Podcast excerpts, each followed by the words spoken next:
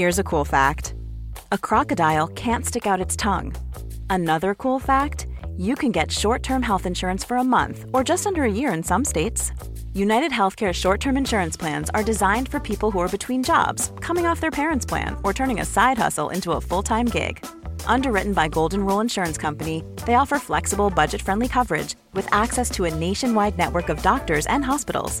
Get more cool facts about United Healthcare short term plans at uh1.com. Mom deserves the best, and there's no better place to shop for Mother's Day than Whole Foods Market. They're your destination for unbeatable savings, from premium gifts to show-stopping flowers and irresistible desserts. Start by saving 33% with Prime on all body care and candles. Then get a 15-stem bunch of tulips for just $9.99 each with Prime. Round out Mom's menu with festive rosé, irresistible berry chantilly cake, and more special treats. Come celebrate Mother's Day at Whole Foods Market. Quality sleep is essential. That's why the Sleep Number Smart Bed is designed for your ever evolving sleep needs. Need a bed that's firmer or softer on either side? Helps you sleep at a comfortable temperature? Sleep Number Smart Beds let you individualize your comfort so you sleep better together. JD Power ranks Sleep Number number 1 in customer satisfaction with mattresses purchased in-store. And now, save 50% on the Sleep Number limited edition Smart Bed for a limited time. For JD Power 2023 award information, visit jdpower.com/awards. Only at a Sleep Number store or sleepnumber.com.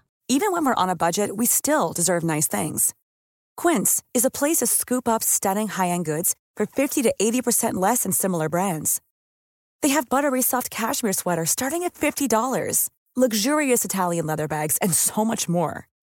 Plus, Quince only works with factories that use safe, ethical, and responsible manufacturing. Get the high-end goods you'll love without the high price tag with Quince. Go to quince.com/style for free shipping and 365-day returns.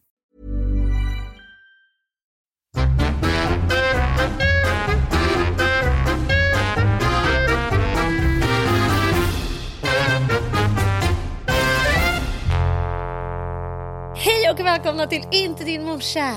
Summer edition 2. Ja, men hur gick det med din skrivargrej? Nej, men grejen, Hässelby slott, att åka iväg på så här tre dagars och jobba. Fy fan vad härligt. du vet det där är ju det bästa sättet. För det är ju som när du och jag också åker iväg de få gånger vi åkt utan barn. Jävlar vad vi smäller på.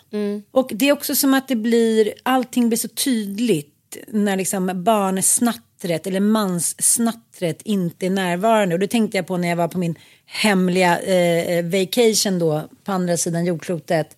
När jag blev så orolig i min hjärna att det var så tyst. För att eh, jag hade ingen telefon på, eh, vad det nu var, 12 dagar eller någonting. Att jag tänkte så här, jag saknar, ett, jag saknar inte ett skit. Två, eh, jag fattar att människan lever under svår press och stress i det moderna samhället. Och att man också som mamma ofta är någon liksom allsmäktig frågepromotor. fråge, liksom promotor. Det är så här, vet du vad baxet är? Vet du, mm, att det är så många gånger som eh, barn och män och liknande stör ens energier för grejer som tar en sekund för dem.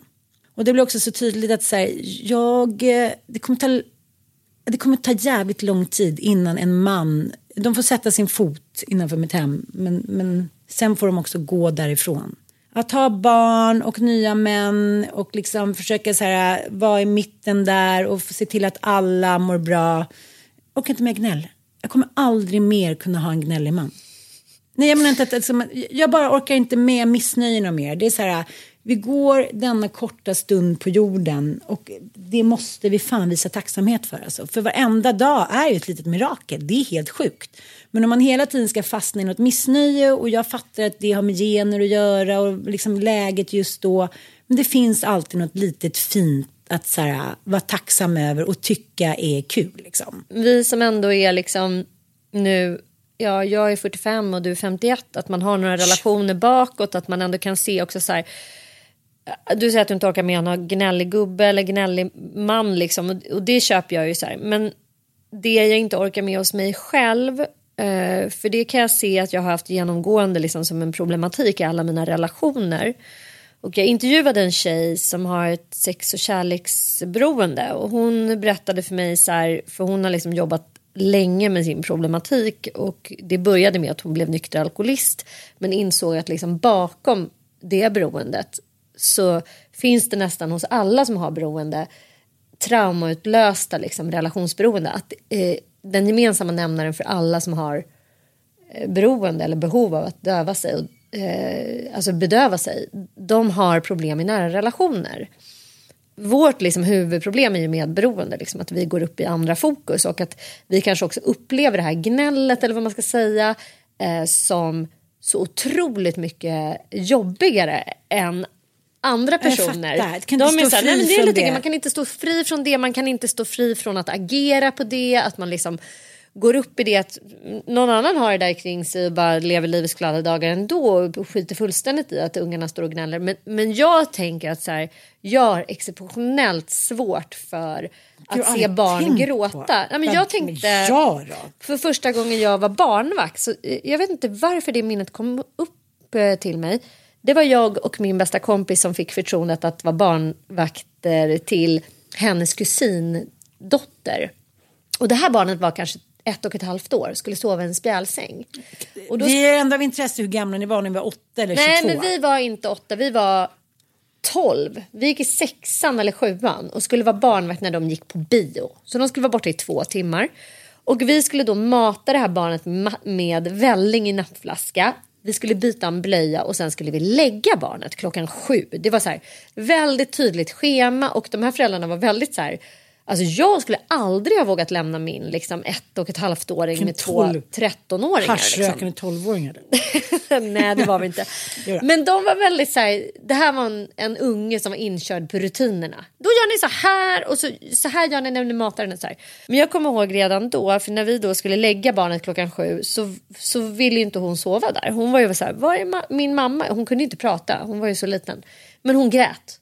Och hur jag drabbades av denna liksom däggdjursförtvivlan. Att så här, nej men jag var så här, vi måste plocka upp henne. Och jag, jag minns att vi hade liksom en så här, ska vi göra det eller gör vi fel då? Får vi liksom trösta henne? Eller ska vi bara se henne ligga där. Hon ska danas. Ja, ska hon liksom ifall jag, men vissa kör ju fem minuters metoden eller så här, ja hon kommer säkert vara lite ledsen. Du vet jag, jag stod inte ut med att hon skulle gråta. Så det var ju bara att sitta där med henne och försöka trösta henne och greja. Och alltså fem minuters metoden, jag har aldrig klarat den med någon av mina fyra barn. Jag, Jag klarar inte mycket. av att höra dem gråta för fem öre. Jag är värd, alltså mina impulser bara blixtsnabbt fixar fram 43 000 olika mutor. Mm. Mina stora barn är ju bara så här, men mamma du är sjuk i huvudet. Du kan inte köpa den där leksaken. Du kan inte köpa den där glassen. Det är tredje glassen han äter idag. Jag är bara Mm. så här, va? Jo men han, annars så, alltså jag är fullkomligt värdelös med eh, när andra människor, inklusive barn, vuxna och allt däremellan, ger uttryck för behov. Det är Då därför jag bara- vi är de perfekta medberoende kvinnorna. Ja, och det är därför vi också gör slut på oss själva. För att vi får sånt ångestpåslag av att se behov som inte är täckta. Och det är ingen annans problem än mitt. Antingen får jag leva under en sten i skogen för att slippa liksom utsättas för det här hela tiden och få så mycket... High sensitive älskling. Ja, men high sensitive tror jag inte riktigt på. Jag tror fan mer på medberoende. Jag tror att det är inlärt. Jag tror inte det är någonting jag är född med. Jag, jag vet ju att min mamma var likadan. Men det är mina första minnen. Att jag ser människors vars behov inte, att de blir ledsna. Och att det bara börjar klia i mig och att jag får ångest. Liksom en oro, en känsla av att jag också är lite halvnarcissistisk. Att jag tror att jag skulle vara den enda i, världen som skulle kunna lösa det här. Att jag är den som typ är satt till världen för att lösa det. Det är liksom inte så jävla charmig egenskap det heller. Att så här, nu måste jag kliva in här och styra upp typ. Men vadå, jag fick ju tydligt den rollen uttalat i min familj. Att jag var den som kunde göra människor glada. Det ser Mm. jag ju efteråt. Jag fick alltid fem kronor, jag skulle sitta med när det var olika sportevenemang så att jag skulle ge tur. Mm. Det kanske låter liksom naivt men det är också så här, hej, här skapar vi en fullblodsnarcissist, en liten buddha som bara säger, om jag sitter med, då, allt vinner Björn bra." Borg. Ja. Ja.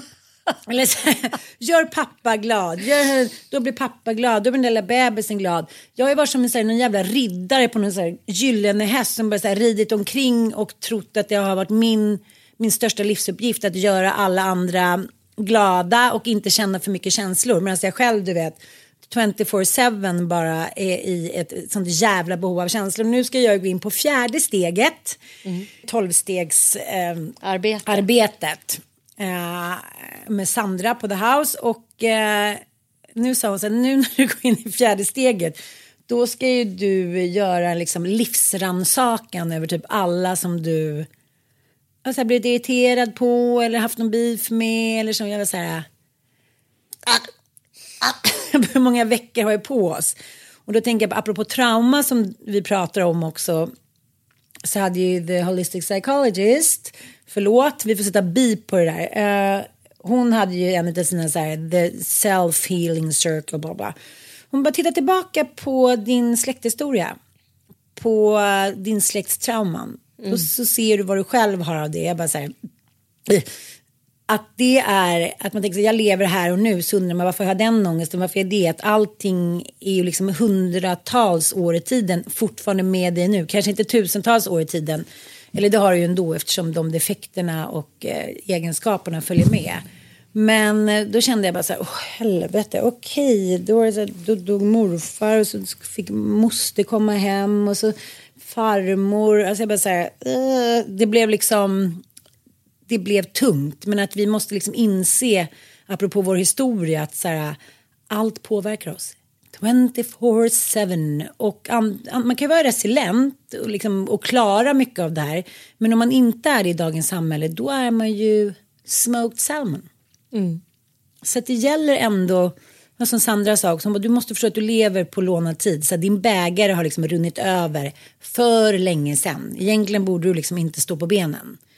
Och du måste nu bestämma dig för att välja, liksom, välja jobb, välja de liksom, partners. Alltså, du måste vara noggrann nu. Mm. För att säga, om du skulle falla ihop och liksom, bla bla, då handlar det inte om så här, jag är sjukskriven några veckor, utan då är det så här, torka mm. ditt slem som rinner ner för kinden och beep, beep, beep, beep.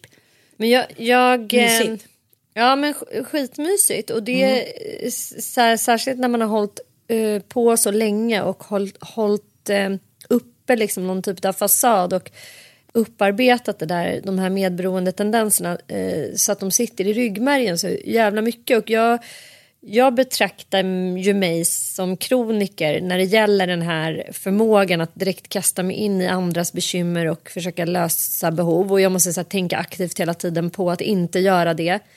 Och samtidigt så är det hela tiden ett eh, teodicéproblem för det skapar ju någon annan typ av ångest att jag måste avstå det liksom att jag uh. måste hindra den här impulsen för då blir jag liksom det, det, skapar en otillfredsställelse i mig att inte få ge mig in i det här som jag tycker att jag är så jävla lämpad för att göra liksom. Och då kan jag uppleva sån tomhet liksom. Att säga men vem är jag då? Vad fan har jag för, för liksom vad är jag satt i den här jorden för? Så här. men en grej som jag läste som jag också tyckte var så jävla fascinerande jag är inne mycket på så här nervsystemsreglering vagusnerven och det är Sofia är skitinspirerande för mig. Hon håller ju eh, på väldigt mycket med yoga och även Holistic Psychology skriver ju skitmycket om liksom, nervsystemsreglering. Om man tänker sig att vi går upp i det här fight or flight modet liksom när vi har väldigt hög stress. Det är så begripligt och det är så enkelt och det är ett bra sätt att förklara liksom, varför vi har svårt att styra våra impulser, varför vi kastar oss in i saker. När vi är i fight or flight mood så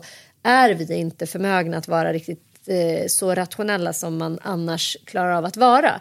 Men jag läste, jag minns inte vem det var, men det kan ha varit Bessel van der Kork eller Gabor Maté som eh, gjorde en sån här liten uppdatering såklart på Instagram.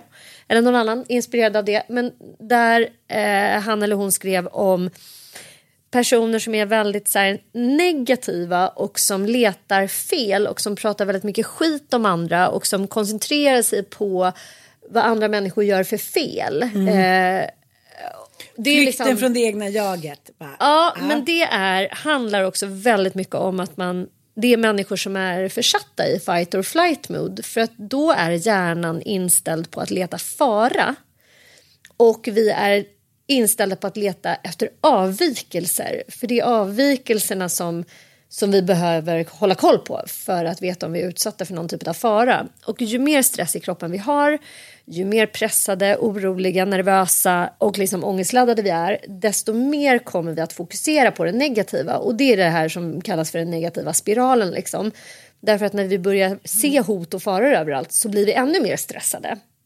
Mm. Men jag tyckte det var ett så här förlåtande sätt att se både på sig själv, för jag kan absolut hamna i såna här stråk av eh, bitterhet och stråk av så här ah, gud vad han är, du vet att man så här, ser bara massa irritationsmoment överallt. Att man, när man hamnar i det modet, att man måste se på sig själv och så här, vad fan är jag, vad är det som gör att jag är här? Men jag är stressad. Jag måste liksom, jag måste hämta hem nu. Jag måste se över min sömn, jag måste se över mina relationer, jag måste se över liksom min arbetssituation att det är ett sånt tydligt sign på att någonting inte stämmer. Därför att människor som är harmoniska de pratar inte skit. Nej. Människor som mår bra snackar aldrig skit, snackar aldrig skit om någon. De är noll procents bittra. De har ögat, örat, hjärtat riktat mot konstruktiva saker. För det är mm. först när man har alla sina grundbehov, man tänker Maslows behovstrappa liksom, när, när de är tillgodosedda, det är då man kan rikta in sig på andlighet, på kärlek, på relationer. Så att liksom så här, svaret ligger nästan alltid där att så här, det är någon av de här grundnivåernas behov som inte är tillfredsställt. Jag har liksom inte eh, en ordnad ekonomi. Jag har inte mat för dagen bokstavligen kanske faktiskt. Och jag har inte liksom en fungerande vardag. Då kan man aldrig ägna sig åt så här, konstruktiv kärlek eller att så här, boosta andra mm. människor eller sig själv.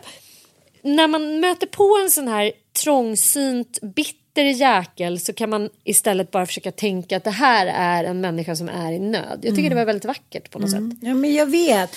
Det är, bara, det är svårt, att, det är svårt att, när man lever det. i det. Jag, jag tänkte på det nu när jag var med eh, med killarna på Gotland i tio dagar själv. Och jag förstår att man, man hamnar i destruktiva mönster som par. Så det handlar inte om att jag vill liksom kasta någon skit på någon annan. Jag förstår att vi var två om att hamna i de här mönstren. Men det som jag inser är också friheten då i det kvinnliga kollektivet. Där är det så här Organiskt gör vi saker, vi tränar, vi tar hand om barnen, vi litar på barnen, de litar på oss. Mm. Mat kommer fram i tid, eh, vi har också behov av att gå en promenad, vi ser till att man täcker upp med andra barn. Mm. Alltså allting bara sker i någon form av organiskt orgasm. Och när jag tittar på bilderna här då från min födelsedagsvecka, nu är det några veckor sedan, så tänkte jag så första gången, nu är mitt leende tillbaka. Mm. Nu är mitt äkta leende tillbaka. Och vi var ju på surflogi mm. en natt och firade min födelsedag. Och jag och Carro, vi var så fulla av liv. Vi, vi, så här, vi bara okej, okay. Vi bara så här, ni får hålla i oss. Vet, vi, var som, vi var som unga vildhästar, vi bara Okej, okay, nu, nu, nu vi ner oss. Vi, så här, vi, var så vild, vi var så glada, vi skrattade så mycket och vi liksom allting smakade så gott och du vet solen var så fin. Vi var så jävla tacksamma och snygga tyckte vi. liksom, det var en så här bombastisk liksom, religiös upplevelse. Det var så här, nej inget kan stoppa oss nu. Och då kände jag också så här, det där kan du känna när du är 20, 30, 40 eller 50 eller 10. Och det, bara så här, det handlar inte om att det inte kan komma tillbaka. Allting kan liksom komma tillbaka och det tycker jag är så jävla fint liksom. Men jag tänker också på det här med att alla säger ah, släng av ADHD och det är ADHD hit och dit så kommer jag att tänka på, sökte på det där, kom du ihåg när Edward Hallowell som är en känd forskare inom psykiatri, eh, han skrev då 2005 i Harvard Business Review om att det kanske inte är liksom ADHD alltid utan det kanske handlar om ADT, Attention Deficit Trait. Och att till skillnad då mot ADHD som faktiskt är då en medfödd vi måste bara säga det, funktionsstörning i hjärnan. Det är ju ett mm. handikapp och det är mm. liksom, yes sir, jag skriver under. Så handlar det här då enbart om miljöpåverkan, att man har en stressad överhettad vardag. Mm. Jag tänker på så många av mina väninnor som jag känner så här, har du verkligen ADHD? För när jag tittar på din vardag så är det en sick. Jag tycker inte så, vi har känt varandra så länge, jag har inte känt de mönstren innan, men nu så har du ett behov av ja, men som vi har pratat om i vår utbildning, stresshantering och ångesthantering. Då vill man ju liksom ha någonting att hålla fast vid. Men det beror på jobbet, det beror på barnen, det beror på liksom mannen. Det är väldigt svårt att inse att man själv har tagit vatten över huvudet. För det är jobbigt liksom. För man vill Mm. vara en hobb... Vad, heter, vad kallade du det för? Hobbit? Nej, Hubbot. hobbit. Man vill liksom klara vad fan som helst. Och man tror det tills Mm. kroppen säger ifrån liksom. när man gör en utredning för ADHD för att man ska kunna få den diagnosen då måste ju de här symptomen ha funnits innan man eh, var liksom 18 år. Ja.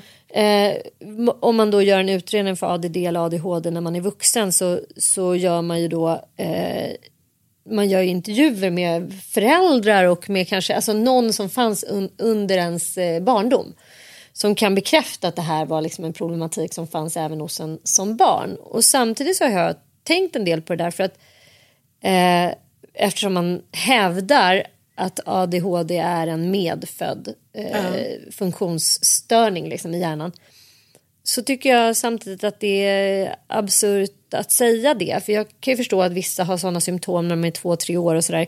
Men du kan ju vara med om trauman redan när du är liten. Alltså skilsmässor.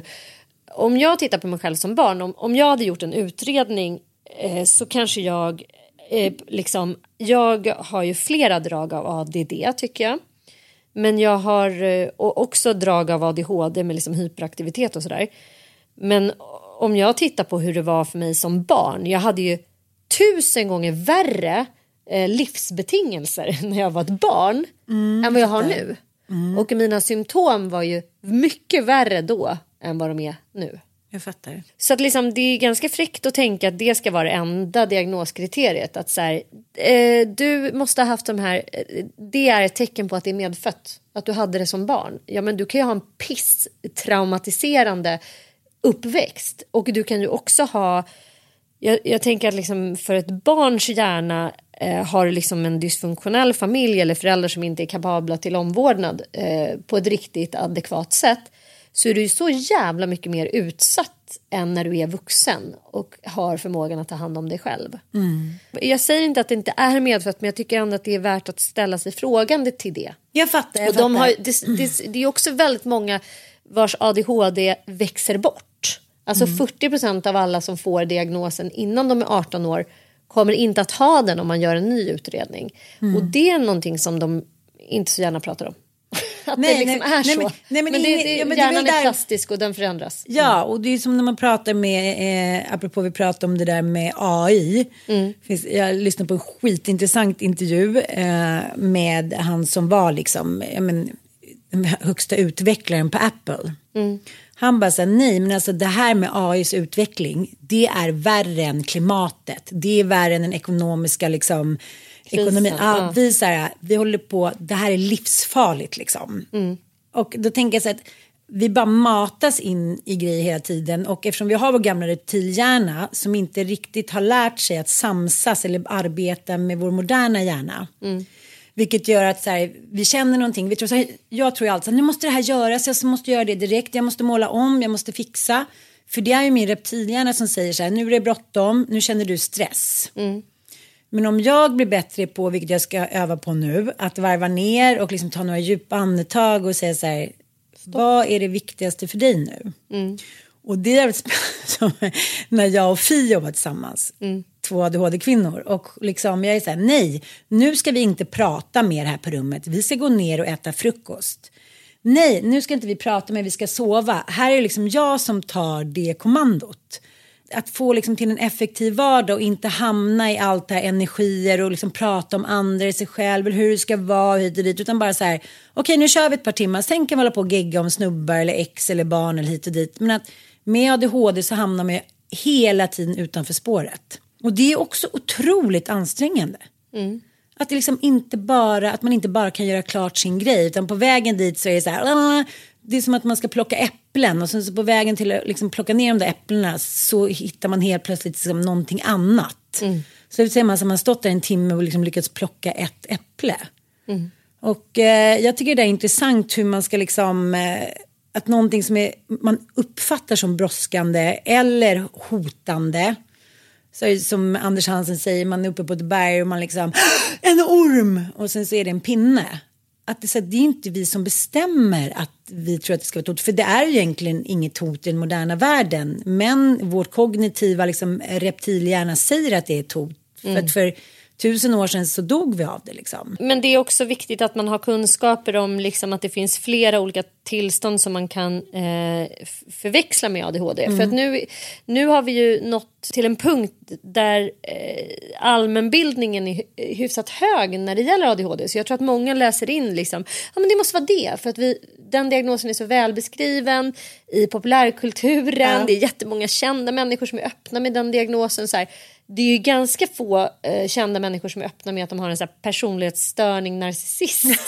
så här, jag är lite alltså, slänga psykopat också. Ja, jag är lite psykopat eller jag är liksom har borderline. Det är liksom mm. så här, mm. där, går man, där, där går det någon typ av gräns. Mm. För det Även också, autism är ju ja, inte det, många som säger. Nej, det är inte så många som säger det eller bipolära. Ah. Så, så, så, just ADHD är den som vi kan mest om och som jag tror att vi läser in hos oss själva. Men det finns ju som sagt förväxlande lika tillstånd. Alltså när man går in i någon typ av utmattning eller går upp i stress. Då kan man ju temporärt få liksom problem med koncentration. Man kan få problem. Ta jävligt risiga beslut. Ta jätteirrationella. Ja. ja och också som Katarina Wilk och andra eh, är inne på att även när du kommer in i liksom en hormonell obalans så kan du liksom få ADHD-liknande symptom. Att du har minnesstörningar och du har svårt med, med liksom fokus, att fokusera och att du har svårt med liksom tankeprocesser. Och det är många kvinnor som får vuxen ADHD-diagnos precis I början av klimakteriet. Liksom, i början av klimakteriet. Så att det är viktigt att liksom ta ett eh, lite så här större grepp om det tänker jag om man nu ska ägna sig åt egenvård. Att försöka se ser ur ett lite mer holistiskt spektra. Vad är vad? Vad är hönan? Vad är ägget? Och eh, som sagt, jag som har ganska många så här, eh, ADHD-symptom om man, om man gör en, en liksom checklista. Det finns ju massor med sådana som eh, är precis exakt samma diagnosmanualer som eh, psykiatriker och psykologer använder när man gör utredning om man liksom tycker det är spännande och nyfiket. Och jag, jag skårar högt på det där. Men det som gör att jag tvekar på att utreda mig som gör att jag, det är liksom att jag så tydligt märker att det är att det går, har gått upp och ner för mig. Mina absolut värsta ADHD-symptom det var ju i samband med att mamma gjorde sina första suicidförsök. När jag var liksom 13, 14, 15 år. Jag hade jättemycket ångest. Jag hade noll procents förmåga att eh, koncentrera mig. Jag kom för sent till varenda lektion. Here's a cool fact. A crocodile can't stick out its tongue. Another cool fact. You can get short-term health insurance for a month or just under a year in some states. United Healthcare short term insurance plans are designed for people who are between jobs, coming off their parents' plan, or turning a side hustle into a full time gig. Underwritten by Golden Rule Insurance Company, they offer flexible, budget friendly coverage with access to a nationwide network of doctors and hospitals. Get more cool facts about United Healthcare short term plans at uh1.com. Planning for your next trip? Elevate your travel style with Quince. Quince has all the jet setting essentials you'll want for your next getaway, like European linen premium luggage options, buttery soft Italian leather bags, and so much more. And is all priced at 50 to 80% less than similar brands. Plus, Quince only works with factories that use safe and ethical manufacturing practices. Pack your bags with high-quality essentials you'll be wearing for vacations to come with Quince. Go to quince.com/pack for free shipping and 365-day returns. Hey, it's Ryan Reynolds and I'm here with Keith, co-star of my upcoming film If, only in theaters May 17th. Do you want to tell people the big news?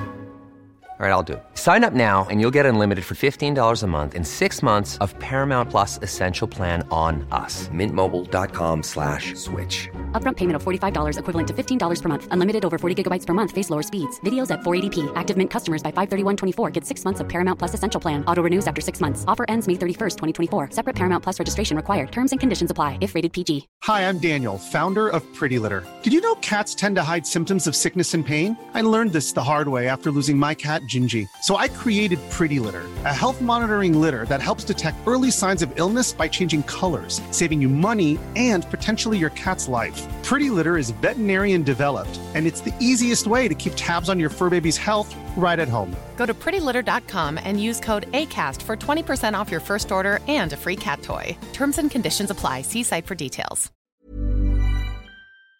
Kon, jag eh, ville bara springa, eh, röka, åka till stallet, hänga med kompisar och dricka alkohol. Ja, det har i och för sig förändrats. Eh, och liksom var ju på språng hela tiden och så här galna, alltså så här, hyperfokus har ju alltid varit min grej. Att så här, sitta och tok läsa in mig på marsvin, gärna långhåriga marsvin typ. Alltså, så. Men sen har det där fluktuerat under livet och jag tycker inte alls att jag har haft eh, symptom under andra delar av livet där jag inte har varit liksom utsatt för traumatiska relationer eller varit i liksom svåra... Så, så jag tror inte att jag har ADHD. Eh, Jag, jag tror att jag har, eller jag vet att jag har PTSD, komplex PTSD. Det har jag faktiskt fått som diagnos. Och det är också viktigt eh, att veta att det är förvillande lika symptom på det faktiskt. Men vi ska inte älta det. det nu, nu vill jag eh, gå vidare här i podden Ja. för jag vill berätta för dig om en upplevelse som jag eh, hade för två veckor sedan som jag fortfarande är liksom hög på. Eh, vi pratade ju om det här för nästan två år sedan. Den vita renen och eh, när jag och Micke hade varit och vandrat i Jämtland och, och eh, varit uppe på berget där mamma där vi spridde mammas aska.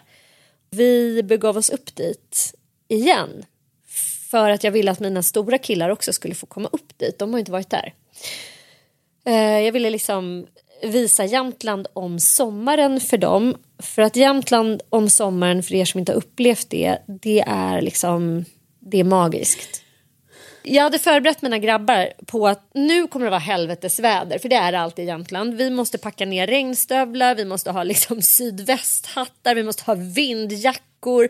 Vi måste liksom förbereda oss på att möta liksom regn från sniskan och blåst och kyla. För så är det alltid när man är i Jämtland. Och eh, vi måste också ha jättemycket myggmedel därför att det går inte att ta sig ut utan att bli så här knottangripen deluxe.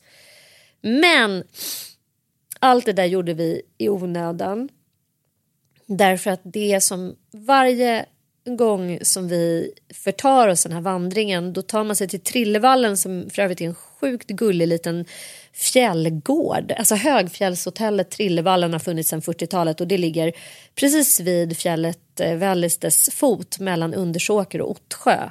Och det är en liten skidanläggning faktiskt där jag föreslår att vi ska åka med våra barn nästa år Mycket för att det är så sjukt jävla Varför mysigt. sitter jag och gråter för? Ja, men jag tror att det bara är eh, liksom...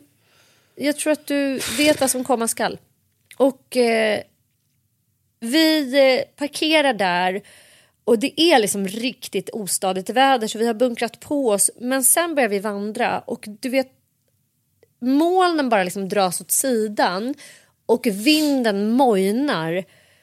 Och vi får liksom den mest episka jävla naturupplevelse som alltså det är det slår aldrig fel. Det här var fjärde året som vi gjorde den här bestigningen. Det känns löjligt att säga det för det här är ett jättelitet berg. Men det är ett helt perfekt berg. Och när vi liksom går upp dit, Fox klarar av att gå själv. Och vi kommer upp ovanför trädgränsen och det är eh, blommor överallt. Den här explosionen av blommor och de här fjäll, förkrympta fjällbjörkarna. Och det mojnar. Det är liksom stilla när vi vandrar längs med Vällistes sida för att ta oss då till platsen där vi spred mammas aska. Och det är en, det är en så vacker plats. Det är liksom det är en dal som ligger framför en som ser ut som man tänker sig i, du vet, eh, Grottbjörnens folk. Det finns inga träd, det är bara mjuk böljande lav som ligger liksom inbäddat. Det ser ut som en mjuk så här, säng som man bara vill lägga sig i. Ett stort omslutande landskap. Man ser inte spår av mänskligt liv förutom en liten, liten by eh, där borta eh, i dalen mellan Renfjället och Välleste och det är byn Edsåsen där min mormor och min mormors mor framförallt min mormors mor eh, det var liksom hennes hem. Och det Älskar var, Edsåsen. Ja, det, det är så vackert där. Och där, där bestämde vi oss för att sprida mammas aska med utsikt över eh, Edsåsen från Välliste som ju var hennes favoritfjäll. Och eh, när vi kommer till den här stenen som vi liksom har bestämt att men vi, måste ha en, vi måste ha en punkt för att det finns ju det är ett stort fjäll och det fanns många ställen att förväxla med var vi nu spred den här. Men vi hittade den här stenen och vi... Eh, här säger jag, här barn, det var här vi spred den. Ja, men det är då den gör entré. Den stora vita ensamma rentjuren. Det är helt sjukt och jag, jag vill att ni som lyssnar respekterar min fasta övertygelse om att min mamma tar plats i den här renen. Och jag vill inte höra, jag vill inte ha ett DM om att här, men det här är slumpen, och det är inte, det, den där vita renen finns alltid på väldigt så här. Please, bara liksom obey här, för att det här är min upplevelse och den är så sann och den är så verklig för mig och jag är så övertygad om att det finns liv efter döden. Jag, är, alltså det, jag kan inte ifrågasätta det längre. För att varje gång vi har varit där uppe, det började ju med när vi spred hennes aska. Då hade ju mamma varit död i två månader, och, eller i tre månader. Och vi hade hämtat den där askan och jag och mina bröder eh, vandrade ju upp på Vällester för att Eh, följa hennes vilja att bli spridd eh, därifrån. Och då ser vi den här vita eh, renen. Så liksom helt, det, ni som kan renar vet att de inte är ensamma. De är flockdjur. Och det är stora flockar med renar som vandrar runt i Jämtlandsfjällen och alltid har gjort. Men det här är alltså en ensam rentjur med de liksom mest majestätiska hornen ni kan tänka er och ni som vill se vittnesmål om detta kan gå in på min Instagram där jag har delat en film på den här upplevelsen. Och den här renen liksom bara står och tittar på oss och är komplett orädd. Och vi eh, den står liksom bara och följer oss. Vi är där uppe på fjällets sida i det här majestätiska vädret med den här vidunderliga utsikten. Och mina barn är liksom bara så övertygade om att så här, nej men det är mormor. De är så här, mormor Barbro står och skriker på renen och den är bara så här. De får komma nära. De liksom smyger sig fram och får se och vi står och tittar på den här renen vi är liksom tio meter ifrån den när den ställer sig och bara kissar och den går och betar lite. Den, liksom så här, den är med oss under våra en och en halv timme långa besök. På är med toppen. hela tiden? Den är med hela tiden. Och den är med, den är med liksom nära och sen går den iväg en liten, vi följer med. Det är så många delar i, i den här upplevelsen som, som är liksom så läkande. Uh. Vi pratade i förra veckan om det här orgasmiska tillståndet som man har ganska svårt att hamna i om man inte typ berusar sig eller har sex. Eller...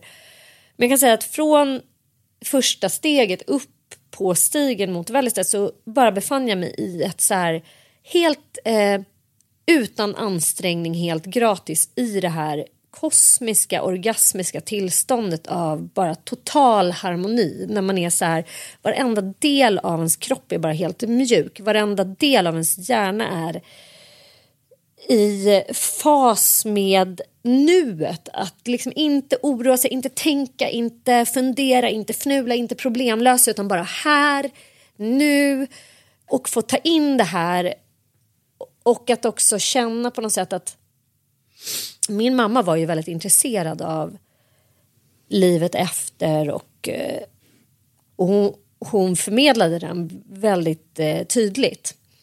Och det kunde jag ju störa mig på när hon levde. Jag tyckte att hon var så mm. irriterande, sen new ageig och flummig och nyandlig och alla hennes meditationsband och hennes liksom...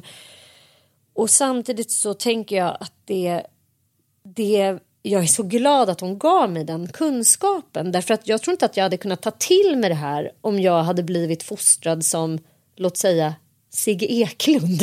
en så här tokrationell pappa som hela tiden vill hävda att det absolut inte finns någonting efteråt och allt, man är liksom totalt icke-andlig. Att hon fostrade mig till att bejaka liksom den här intuitionen och eh, övergången mellan det som inte är och det som är. Eh, hur mycket jag än störde mig på det då. För jag tror som sagt att jag hade inte kunnat ha tillgång till det där annars. Och jag levde ju tillsammans med Ville och det är någonting som jag har tänkt på nu senaste dagarna. Att han, han var så otroligt icke-andlig. Han var liksom Sigge, förstår du? Att det är så här, nej, han- han liksom han- var så irriterad på allt som var så här flummerier och allt som var liksom andlighet och gud kunde man bara ta och slänga på en sophög och så vidare. Liksom. Och jag har landat i att det var en jättestor brist i vår relation också. Det var inte bara det att, han var, alltså att vi var olika på massa olika sätt och gans, han var ganska kontrollerande och jag kände mig ganska fången. Utan det där är en sån stor del och viktig del av mig. Och jag skulle inte säga att Micke, han är väldigt liksom pragmatisk och, och så, men han är helt och hållet respektfullt eh, liksom orienterad kring att jag tror. Och eh, han skulle aldrig få ifrågasätta det, han skulle aldrig förlöjliga det, han skulle aldrig förlöjliga att jag vill gå till ett medium eller om jag berättar om mina mediala upplevelser. Och fy fan vad det är viktigt. Att inte bli nedvärderad eller Nej, förminskad. eller att så här, förminskad eller att det någon kommer jag heller ska... aldrig mer klara av. Att Jag, någon jag, jag här- ska inte stå ut med det. Alltså att få den typen av upplevelser förstörda för mig av så här manliga pragmatiker. Mm. Tack men nej tack. Jag vill inte höra talas om det. Och vi har den här gudomliga upplevelsen och jag är så jävla glad att mina barn fick vara med om det här för de är så övertygade nu. Mm. Men de är så här, ja men jag vet att det finns liv efter detta. Så det var liksom så här sjukt läkande upplevelse för, för oss alla. Och att jag också fick visa liksom mormors, alltså mina förmödrars plats för dem. Och de älskar det så mycket. De är bara så här, det här måste vi göra varje år. Det här är det härligaste. Jag har aldrig varit på så här vacker sjö. Jag har aldrig varit på så här vacker plats. Jag har aldrig varit på något så här vackert. De bara uppskattar det här enkla Gud, vad- fjälllivet. hände? Jag bara, tack gode gud. Nej, men, då, jag kommer aldrig ha problem att släppa upp dem Nej. till fjälls om somrarna.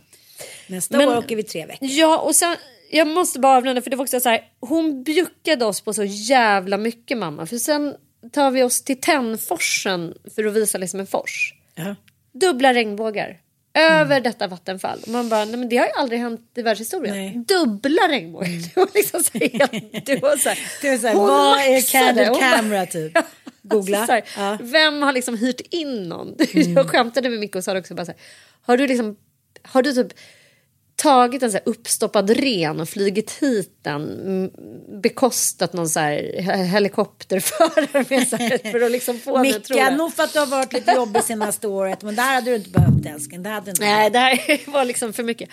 Nej, men det var fucking too much och jag är fortfarande som sagt helt hög på den här upplevelsen. Och eh, så läkt av den. Och jag är bara så tacksam och jag kommer bära med mig det här for life. Jag kommer göra det. Och eh, som sagt, jag undanber mig verkligen olika så här, rationella pragmatiker som har sprängande behov av att skicka DMs till mig nu om att det finns naturliga förklaringar till det här tillståndet. Tack men nej tack. Eh, tack för att ni lyssnar. Då ska jag berätta lite om en rolig grej som hände mig. På min födelsedag så hade ju Lotta då, min kära väninna, eh, hon ville fixa och trixa. Så jag skulle vara där klockan 16, skyndade mig från, liksom hade varit hos Ossian på, i Bungelöden och hos mammorna och liksom kom dit till TV4. Då är det så här på hennes grandiosa, älskvärda Patsy Dina sätt. Då är det liksom en solstol. De hyr varje år ett litet hus som hon kallar för Lilla Grå. Och det är hennes liksom, det är hennes happy place i livet. Och, eh, och jag åker dit och det är liksom som hon är. Eh, liksom en underbar kvarleva eh, från eh, 87 men även i det moderna samhället. Så det är prickig rosa duk och liksom det är ett litet tältbord, det är bubbel eh, och så ligger det så här en liten rakhyvel. Så först ska jag då gå in och duscha och raka mig efter podden där Anita pratar om min kisstofs, hela podden. Eh, gå in, jag kommer ut och så ner, då gör de hårinpackning, färgar mina ögon, för hon och Thea, hennes 22-åriga dotter. De fixar mina naglar, de filar mina fötter du har en ny klänning, jag får så här ansiktsmask. Det här pågår liksom i två och en halv timme. Sen är alla olika liksom, men jag, jag behöver inte två års återhämtning utan efter två och en halv timme så här, då är ju jag en ny människa. Mm. Ja, men, så otroligt underbart. Vi går på någon drink, det är så här happy birthday. Jag var så här, bara liksom älskad av henne och hennes familj. Sen kom vi då till bruna dörren och det är liksom eh, allsång och barnen är så stora nu att de liksom, du vet som Bobo sa, så det här är min roligaste semester. Han fick vara med brudarna, han började kunna tolka olika grejer. Han bara, vet du vad de gjorde? Man, de gjorde så här, vet du vad det betyder? Betyder F-I-T. Vi var, han var det roligaste, men han grät på vägen hem. Han var bara liksom så lycklig. Och så dagen efter så var det liksom födelsedagsfirande igen och vi går på bruna dörren och då är ju smalare än tår där. Min kompis Magda är ju ihop med smalare än tår. Och det här är någonting som är då för en ADHD-människa som alltid har så höga förväntningar på allting. Då ska vi till Gotland. Nu senaste halvåret så är det så här, jag har inte förväntningar på någonting. Och jag har liksom haft de roligaste händelserna nu, här, alla vi som älskar 90-talet. Jag har liksom en förväntning om att det som har varit är kackigt. Och så tänker jag, men gud vadå, vad kackigt 90-tal. Mm. Så kommer jag dit och så är det, så, det är min livs roligaste kväll där med E-Type och så här. Och samma sak var det här, allsång. Jag bara, nej men gud, varför har jag inte trott att det här är roligt för? Som att jag är lite från oben. Och sen är det Smalare än Tord som är liksom ett av Sveriges största eh, coverband. Och han är liksom helt otrolig den sångaren. Men eh, då är det så här, välkommen upp, eh, våran eh, 17-åring som fyller 18 idag, Ann Söderlund. jag bara, nej nej. Och då är det liksom, du vet, så tusen pers typ. och jag är linslus i vanliga fall, men sånt där klarar jag inte av. Nej. Du vet, jag sitter där och liksom, hon har filmat mig.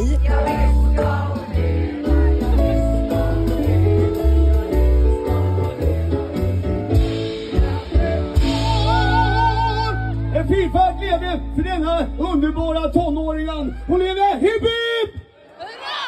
Och det som händer mitt i allt det här när jag ändå känner så här men livet är ändå stort och fint och andligt. Jag känner liksom någon religiös känsla, alltså det är tillbaka in i mig, andligheten, gudinnekänslan, så här, jag klarar mig, jag klarar det liksom. Då sitter vårt medium där. Då kommer hon, hon bara Ann och kommer fram och kramar mig. Jag var så här, säg ingenting om svärden. Då spelar hennes man i det bandet. Nej. Ja, jag var så här, okej, nej men det här är för sjukt. Hon, du vet ju hur hon är. Hon är ju en helande person. Liksom. Där har du din mamma. Jag vet. Och då Ja. kände jag, där fick jag liksom, där kom min mamma, där var mamma AK och hon och där fick jag min kram och min kärlek och liksom var fint och hej hej, där satt hon hela kvällen. Jag, vet inte, man får ju liksom små tecken från Gud hela tiden. Och det har också hjälpt mig under den här processen. Jag var ju på en lunch med Emma Israelsson. Hon är ju jätteduktig eh, smyckesdesigner. Nej, men hon blev ju känd då när fyra politiker samtidigt hade hennes halsband. Den här, jag tror att det är en duva. Ja. Och så sa hon så här. Eh, hon är ju kristen. Eh, liksom, eh, hon sa så här, jag, eh, du har liksom ett syfte här på jorden och eh, det kommer bli bra. Jag vill att jag ber för dig. Det är så här, och det kändes otroligt naturligt. Inte så här Carola som ska sjunga halleluja i glitterkläder utan så här, vill att jag ber för dig? Jag bara, gärna. Hon bara, då ska jag göra det varje dag nu. Jag bara, okej. Och det kändes så här, jag vill också be för någon. Jag vill att alla ska be för alla. Det var liksom det finaste Lisa för själen jag hade fått. Och nu när vi var i Båstad så var ju Doreen Månsson där. Och hon är också uttalat kristet. Hon och Carola är bästa kompisar, går i samma kyrka. Och när hon pratar om kristendomen då blir jag så himla peppad. Att den där gemenskapen som håller på att försvinna, hur viktig den är och att det inte behöver vara så här, åh gud, ska vi, ska vi kyska nu och det här är inte bra för ungdomarna, utan de moderna präster som finns är liksom otroliga ledsagare. Och då kände jag så här, gud, jag kanske ska börja gå lite kyrkan. Eh, Det lugnet som det ger, att man säger när människor är då kristna på ett ic- icke hotfullt sätt så så är ju liksom andlighet och kristendom, allting går ju hand i hand. Det behöver liksom inte vara uttalat vad det är. Och just det här med liksom tredje steget, lämna din makt till Gud. Så jag bara, nej jag ska ha makt och kontroll. Så det handlar inte om det, det handlar om så här, kapitulera och be om hjälp. Och det är ju det svåraste man kan göra i, liksom, i den här världen. För eftersom du inte lever naturligt i stora flockar så kan du isolera dig ganska länge och leva i din egna livslugn utan att någon märker någonting. Ja, och sen är vi ju inne som, som vi pratade om i- förra veckans podd om det här liksom chimära kontrollbehovet och individualismen och, och att vi ska klara allting själva och att schemalägger vi bara och rationaliserar och planerar och tänker framåt och plan, liksom så, så, så kommer allt gå toppen. Problemet är att livet är ju inte så, för, för livet bjuder ju på överraskningar hela tiden och det var någon som lyfte fram att liksom den gamla dängan som Darwin konstaterade att eh, det är inte den mest struckade eller intelligenta personen som har bäst överlevnadsförmåga utan det är den som är mest anpassningsbar. Jag vill avsluta den här podden med ett eh, sommar i P1-tips. Eh, jag tycker det har varit ett jävligt skralt utbud eh, men jag lyssnade på hemvägen från min fjällsemester på Livia Fränkel. Och eh, helvete. Alltså det är också så här en måste-lyssning för samtliga. Och alla som har tonårsbarn ska också lyssna på detta. Och det är inte så fruktansvärt mörkt som man kan tro. Eh, därför att hon väver in sina förälskelser i det här. Alltså hon om någon visar att kärlek och hat, mörker och ljus lever alltid sida med sida.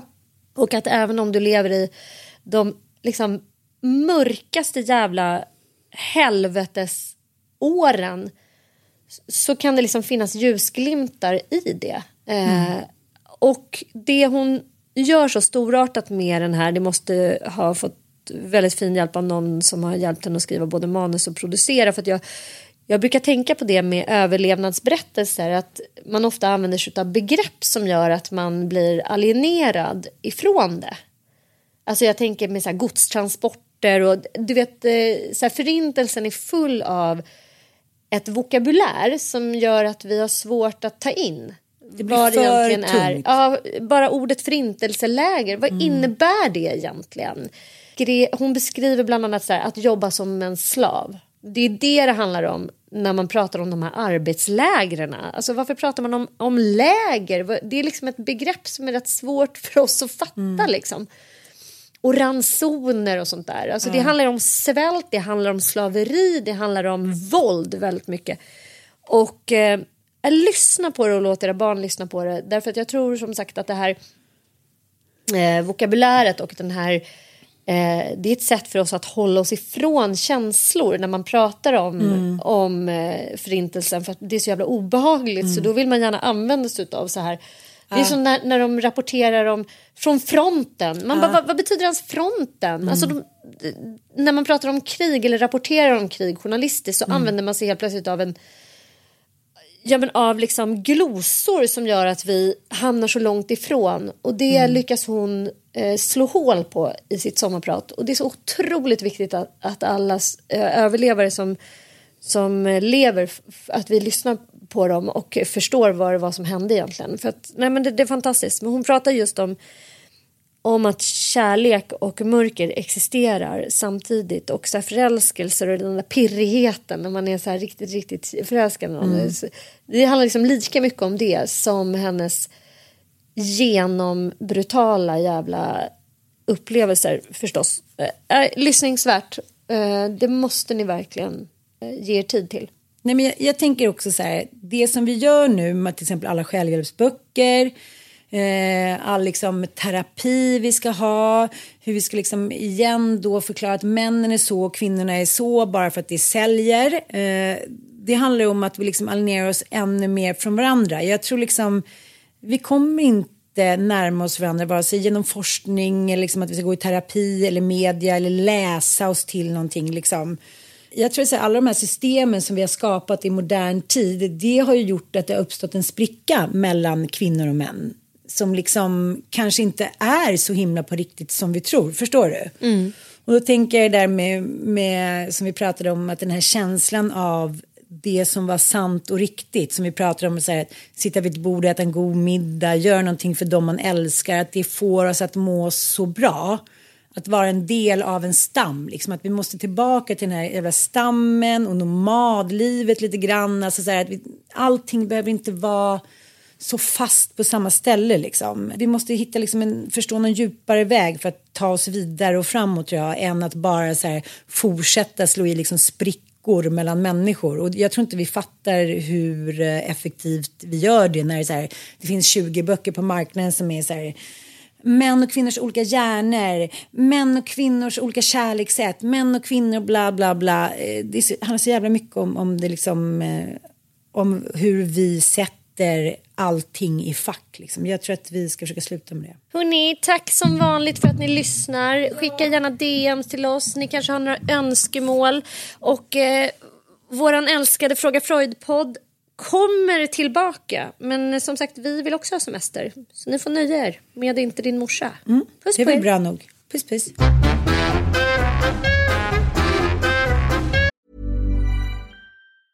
Mom deserves the best, and there's no better place to shop for Mother's Day than Whole Foods Market. They're your destination for unbeatable savings, from premium gifts to show-stopping flowers and irresistible desserts. Start by saving 33% with Prime on all body care and candles. Then get a 15-stem bunch of tulips for just $9.99 each with Prime. Round out Mom's menu with festive rosé, irresistible berry chantilly cake, and more special treats. Come celebrate Mother's Day at Whole Foods Market. Mom deserves the best, and there's no better place to shop for Mother's Day than Whole Foods Market. They're your destination for unbeatable savings, from premium gifts to show-stopping flowers and irresistible desserts. Start by saving 33% with Prime on all body care and candles. Then get a 15-stem bunch of tulips for just $9.99 each with Prime. Round out Mom's menu with festive rosé, irresistible berry chantilly cake, and more special treats. Come celebrate Mother's Day at Whole Foods Market.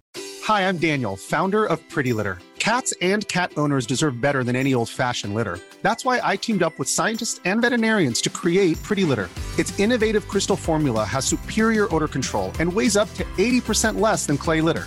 Pretty Litter even monitors health by changing colors to help detect early signs of potential illness. It's the world's smartest kitty litter.